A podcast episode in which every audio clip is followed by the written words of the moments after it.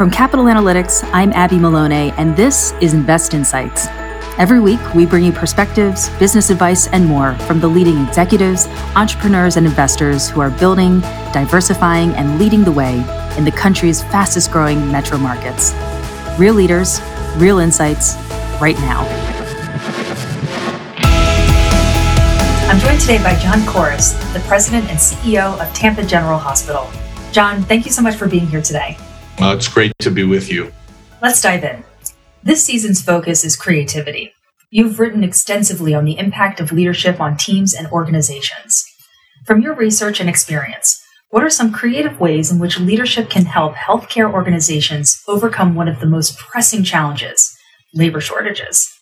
Well, I think, you know, when you think about labor shortages, whether it's in the healthcare industry or quite frankly, any industry, because we're all plagued with this right now, this is what's commonly referred to as a macro event. This isn't happening to any one industry or any one company. This is happening to everybody across the state, across the country, and quite frankly, across the world in a lot of cases. So I think when you think about creativity and you think about how leadership plays a role in dealing with labor shortages, if you're an owner of a business, or if you're someone who runs an organization, I think it boils down to two very big focuses.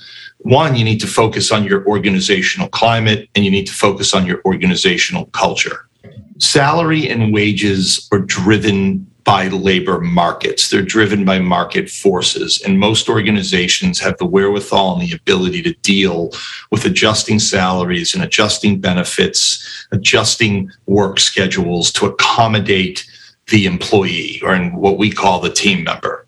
But lots of team members think about where they're going to spend their time based on what the culture of an organization is like, what the climate of the organization is like. And leaders drive the climate and the culture. And so, what we do at TGH and what I recommend others do, not just in the healthcare industry, but in industries across our country, is you really focus on how leaders can influence the climate and culture of the business that you either own or that you run. And there's really probably four areas that I think you need to focus on as a leader, particularly through this very tight labor market. The first is you want to build an organization that team members think are, are authentic, right? Are very real. You want to be an authentic leader. You want to be who you are, not try to be somebody that you think other people want you to be.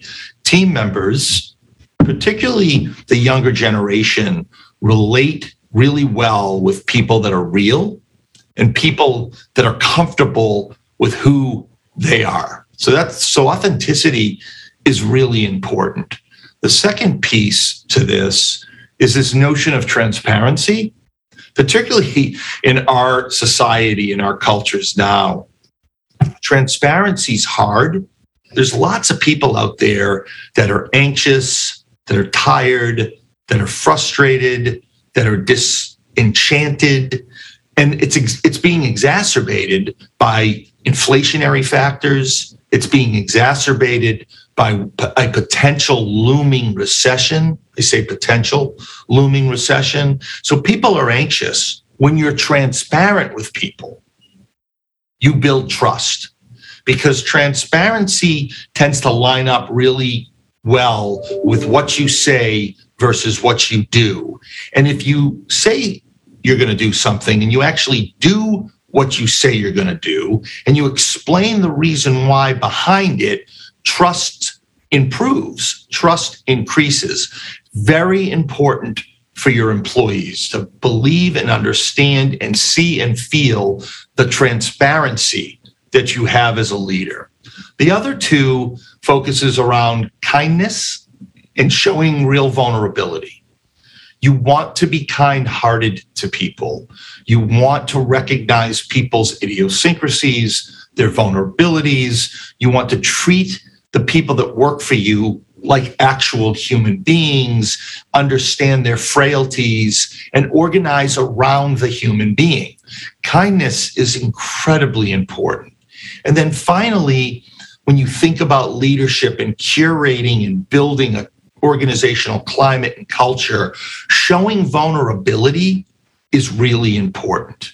Somehow, over the years, over the decades, we've equated vulnerability with weakness. That is completely wrong, in my opinion.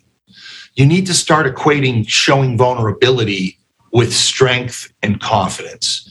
Admit when you don't know something. Admit when you make a mistake. Admit when you need help from others to do something in your business. And when you start to put all of these things together as a leader, you start to build a healthy and vibrant culture, which helps drive retention in your organization. People want to work for people that they trust. People want to work for organizations where they feel safe in. People want to work for organizations that have a real engagement in the mission and vision of that organization. And that connection to you as a leader is critically important. Down all these elements of leadership. Uh, one thing that sticks out to me, especially when I think of healthcare, is kindness. You know, it's important to have internally uh, with employees and colleagues, uh, but so important with patients. And I'm sure that that's an important thing that resonates at uh, TGH. It, it, absolutely does. I mean, kindness. You know, look when we we lead with authenticity, transparency, kindness, and vulnerability.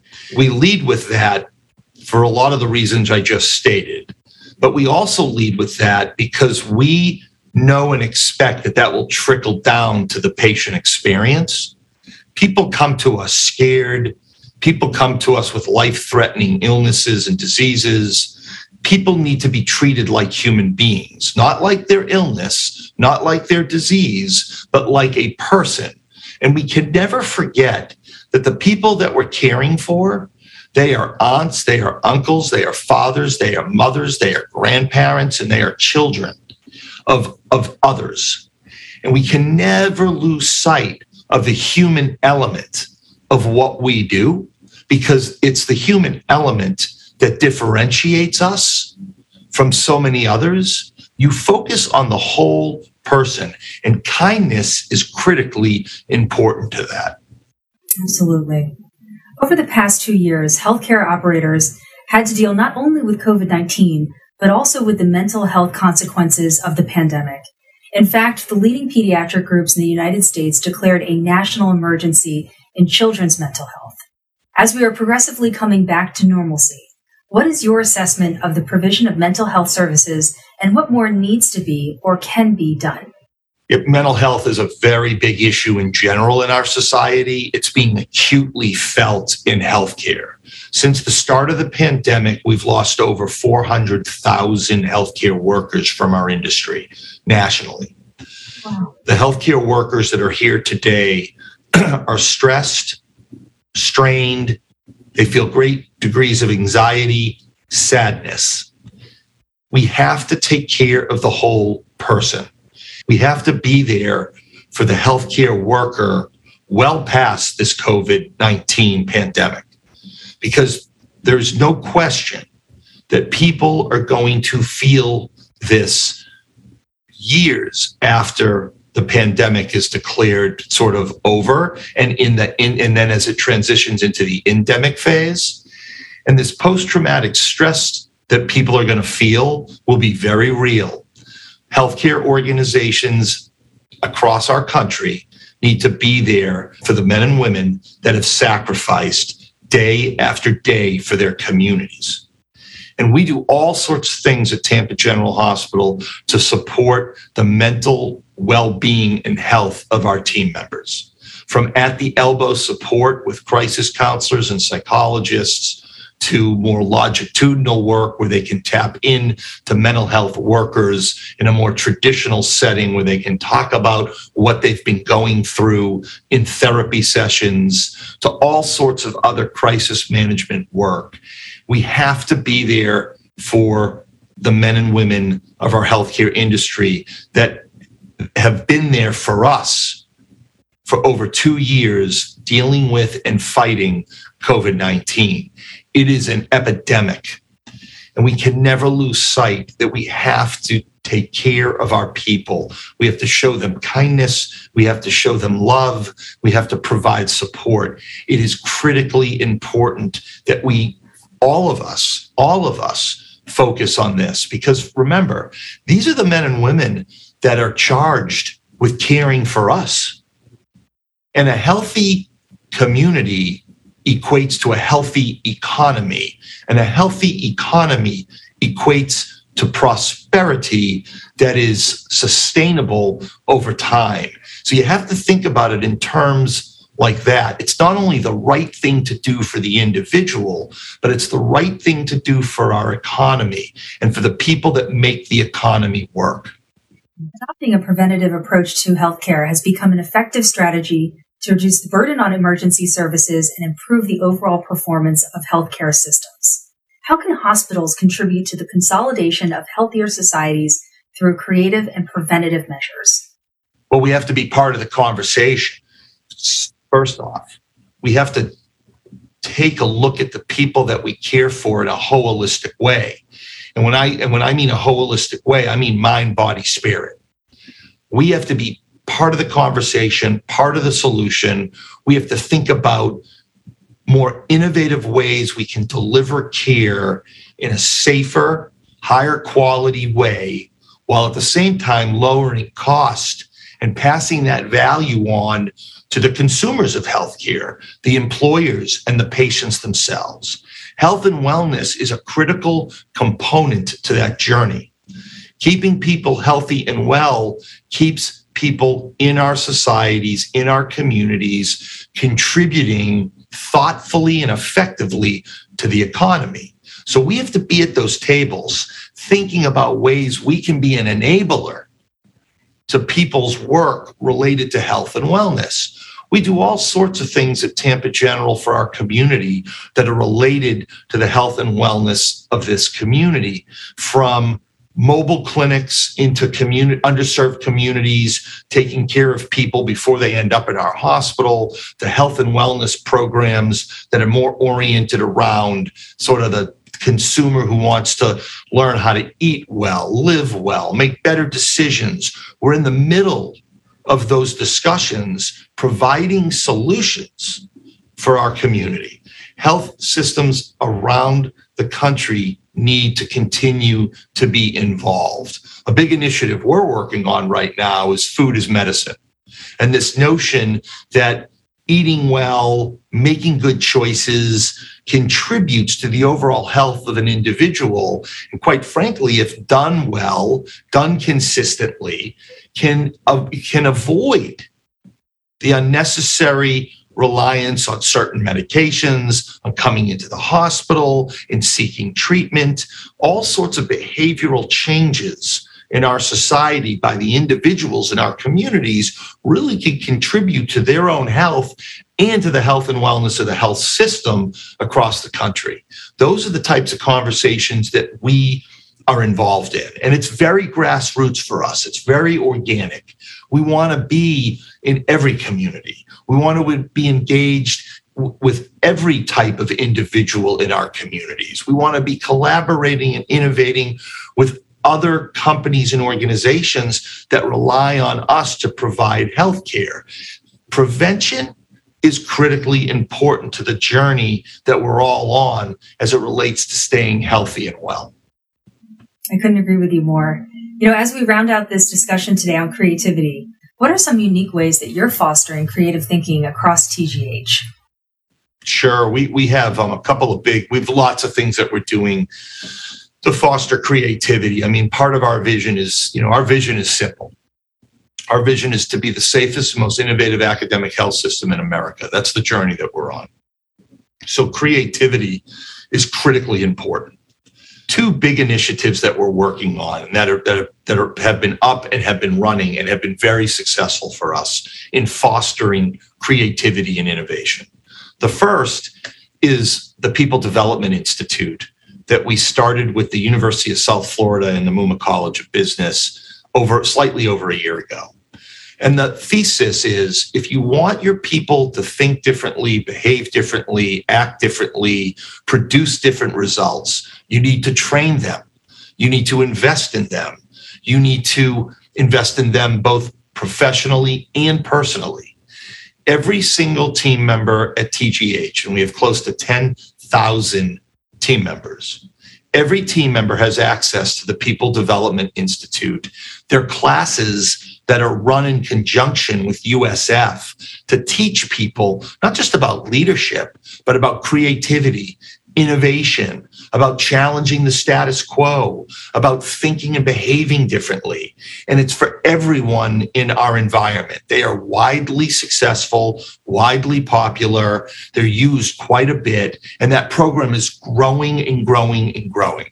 And it's great because there's all sorts of individuals that are getting educated on the importance and significance of thinking differently to help transform our health system. What we want is we want 10,000 innovators innovating every single day in little ways and in, in big ways.